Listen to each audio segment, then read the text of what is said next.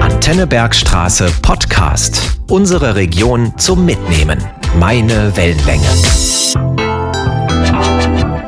Hallo, liebe Hörerinnen und Hörer. Der Tourismusservice Bergstraße organisiert in diesem Jahr zum dritten Mal die Wander- und Gewinnaktion Rauf auf den Burgensteig. Die Aktion geht von April bis Ende Oktober und jetzt sind es nur noch zwei Monate. Antenne Bergstraße begleitet diese tolle Aktion natürlich auch im September mit einem neuen Podcast. Mein Name ist Jasmin Mölter und ich habe während der letzten fünf Monate schon viel über den Burgensteig erfahren. Und heute haben wir bei Antenne Bergstraße natürlich wieder die Expertin zur Seite.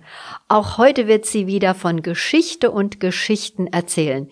Ja, und hier ist sie, keine andere als die Wanderexpertin Brigitte Zimmermann. Hallo Brigitte, was werden wir denn heute von dir erfahren? Hallo Jasmin, heute gibt es wieder viel zu erfahren. Ich möchte euch eine der ältesten Burgen an der Bergstraße vorstellen, die Starkenburg. Außerdem möchte ich euch deren Bedeutung für die Geschichte von Heppenheim und der Bergstraße erläutern. Ja, das ist natürlich wieder eine interessante Kombination. Burg und die dazugehörige Stadt. Aber klar, zuerst die Burg. Wie ist denn die Starkenburg die ja oberhalb von Heppenheim liegt, überhaupt entstanden? Auf dem heutigen Schlossberggipfel haben vermutlich schon Kelten und Germanen Zuflucht vor Feinden gesucht. Die Fluchtburg heißt lange Burscheldon, übersetzt Burg Halden. Leider haben jahrhundertelange Arbeiten an der Burg alle Spuren älterer Bauten verwischt. Aus Dokumenten weiß man aber sicher, dass auf dem Schlossberg im 11. Jahrhundert eine Befestigung entsteht. Ulrich, der Abt aus Lorsch, lässt die Holzbauten und Schutzwälle in Rekordzeit auf dem Gipfel anlegen. Was ist denn der Grund für diese Baumaßnahmen?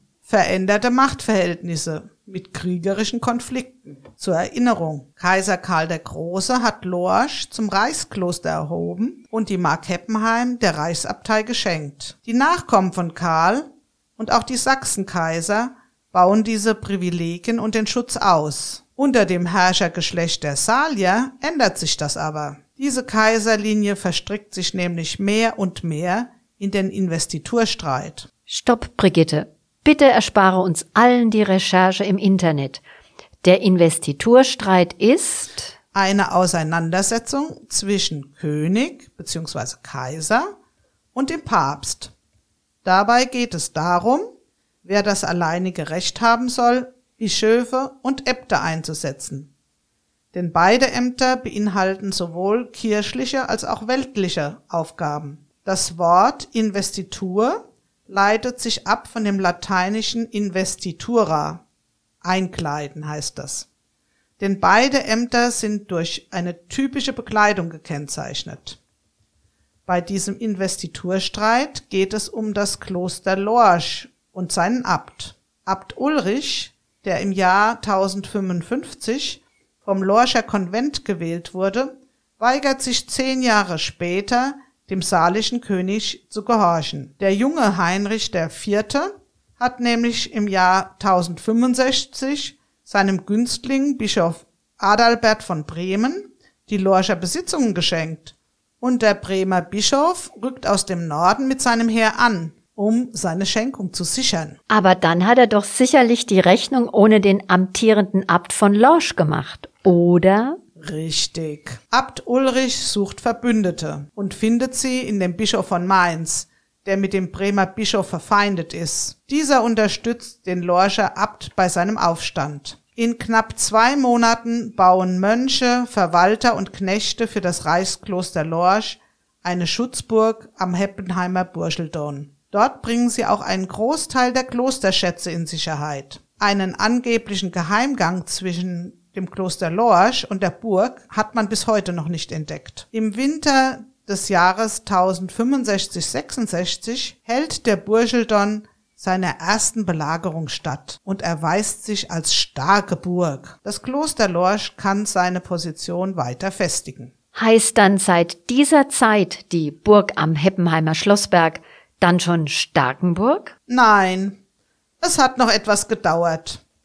Der Name Starkimberg taucht erstmals im Jahr 1206 in einer Urkunde auf. In dieser Zeit sind die Holzgebäude schon durch Steine ersetzt. Einen 80 Meter tiefen Brunnen haben sie in den Fels geschlagen, um Menschen auf der Burg mit Wasser zu versorgen. In Notzeiten verteidigen 40 bis 50 Mann die Starkenburg. Ab 1232 unter Kurmainzer Herrschaft wandelt sich die Anlage zu einer spätmittelalterlichen Kastellburg. 1267 wird erstmals ein Burggraf erwähnt, der vom Schlossberg aus das sogenannte Amt Starkenburg verwaltet. Also von der Kurpfalz haben wir ja im Laufe der letzten Monate schon oft gesprochen. Wie kommt denn jetzt auch die Starkenburg in die Hände der Kurpfalz? Aus der Not heraus. Der Mainzer Erzbischof hat zur Sicherung seines Bischofssitzes die Militärhilfe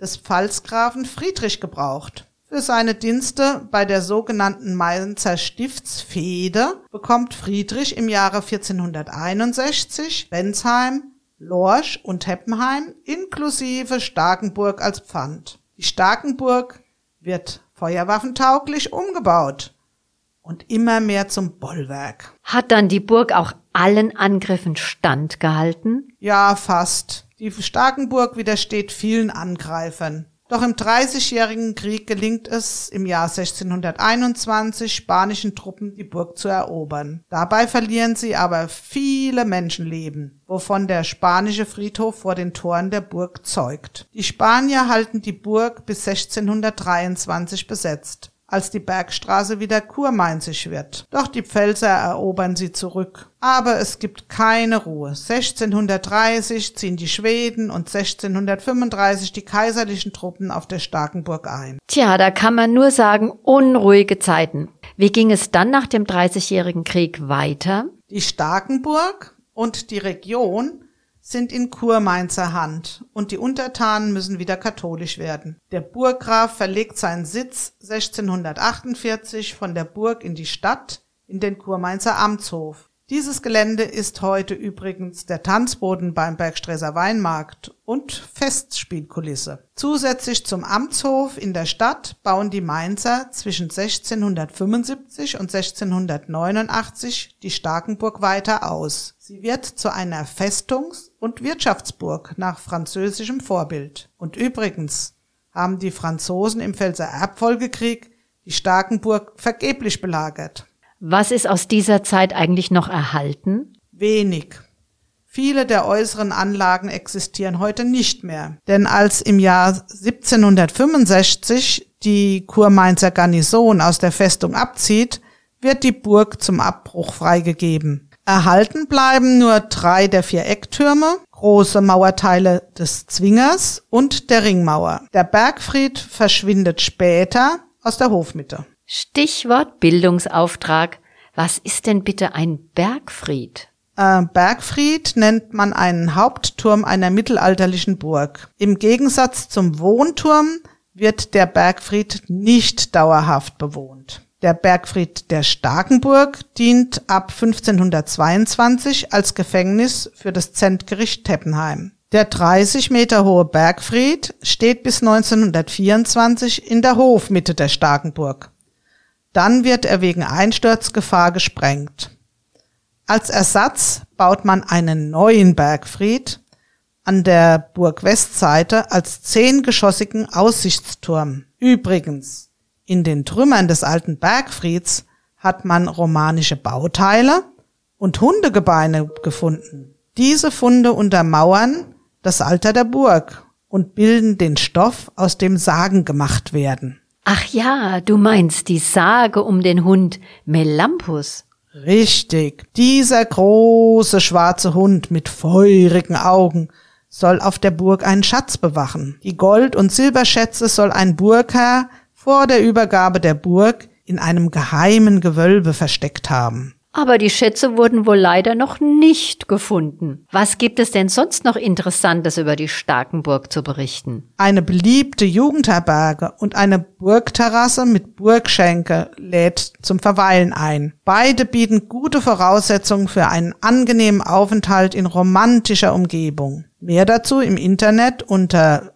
Jugendherberge-starkenburg.de oder burgstänke-starkenburg.de. Im Juli organisiert ein Verein seit vielen Jahren das Starkenburg Freiluftfestival. Mehr dazu unter www.starkenburg-festival.de. Burgführungen gibt es von Mai bis September an jedem ersten Sonntag im Monat. Bei der Touristinfo in Heppenheim sind außerdem Gruppenführungen buchbar. Dort ist auch eine Broschüre Heppenheimer Burgführer in handlichem Klappformat erhältlich. Ein weiterer interessanter Punkt ist eine Sternwarte. Die Starkenburg Sternwarte wird 1969 erbaut. Der Trägerverein organisiert öffentliche Vorträge über Astronomie und Beobachtungsabende.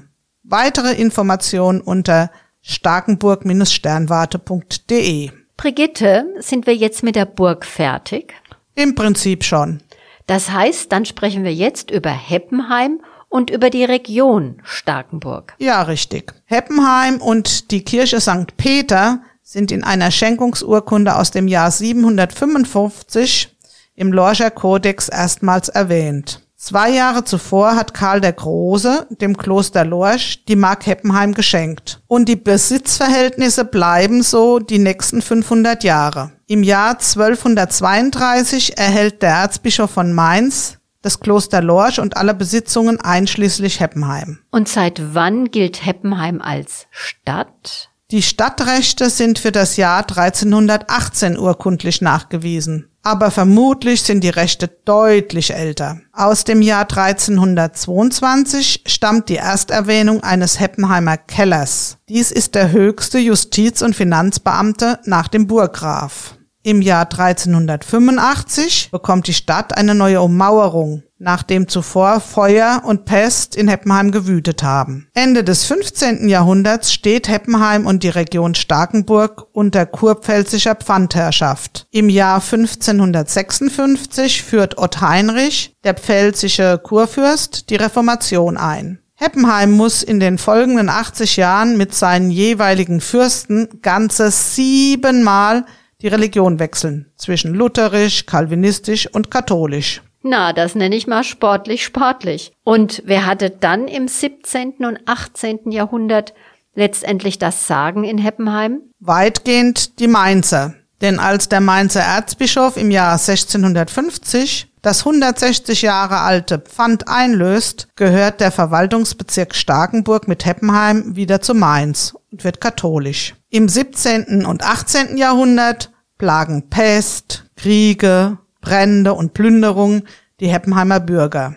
Um 1800 werden die Stadtmauern samt Türme aufgegeben und 1803 das Kurfürstentum Mainz aufgelöst. Ja, wie oder warum ist das dann passiert? Nach den napoleonischen Kriegen und dem Wiener Kongress wird die europäische Landkarte neu geordnet. Heppenheim wird Teil der Landgrafschaft Hessen-Darmstadt. Ab 1806 steigt das protestantische Hessen-Darmstadt zum Großherzogtum auf. Dessen neue südliche Provinz erhält den Namen Fürstentum Starkenburg und ab 1816 Provinz Starkenburg. Der hessische Großherzog garantiert die Religionsfreiheit für seine neuen katholischen Bürger. Und wie geht es mit Heppenheim jetzt unter hessischer Flagge weiter? Der hessische Großherzog baut zusammen mit seinem badischen Kollegen und der freien Stadt Frankfurt am Main die Main-Neckar-Bahn. 1846 erhält Heppenheim seinen Bahnhof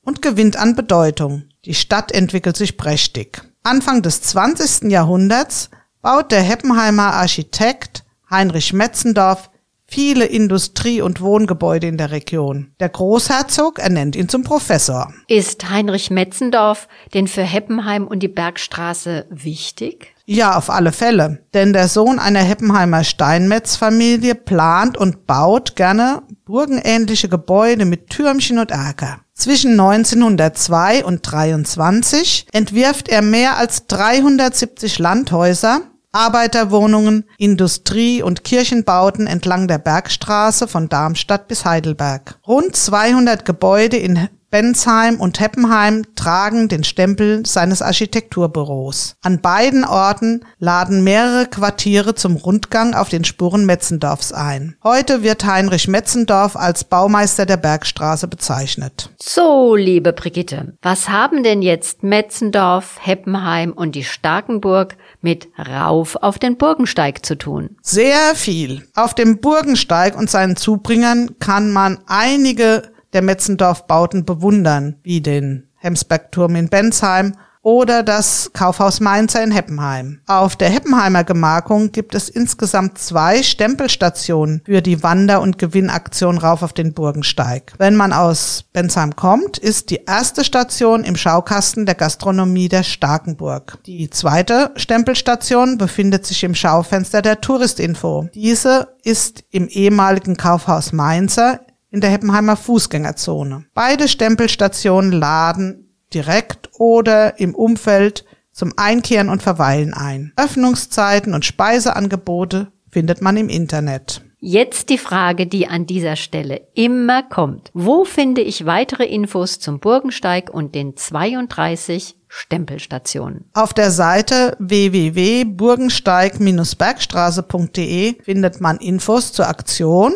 und zu den 32 Stempelstationen. Sie befinden sich an den Zubringerwegen oder direkt auf dem Burgensteig. Um beim Gewinnspiel rauf auf den Burgensteig mitzumachen, muss man sich an einer Station einloggen und sich registrieren. Wer sich an weiteren Stationen einloggt, hat mehrere Gewinnchancen. Diesen Monat und im Oktober sowie bei der Schlussziehung im November. Liebe Brigitte, danke für die Infos und Tipps. Und auch heute wurden wir wieder unserem Bildungsauftrag gerecht. Alleine deshalb, dass Heppenheim und die Starkenburg tatsächlich erst seit gut 200 Jahren zu Hessen gehören. An dieser Stelle sei mir noch ein Hinweis in eigener Sache gestattet. Am letzten Samstag im September, genauer gesagt am 24. September, startet die diesjährige Sendewoche der Antenne Bergstraße. Bis zum 2. Oktober ist ein tolles und abwechslungsreiches Programm rund um die Uhr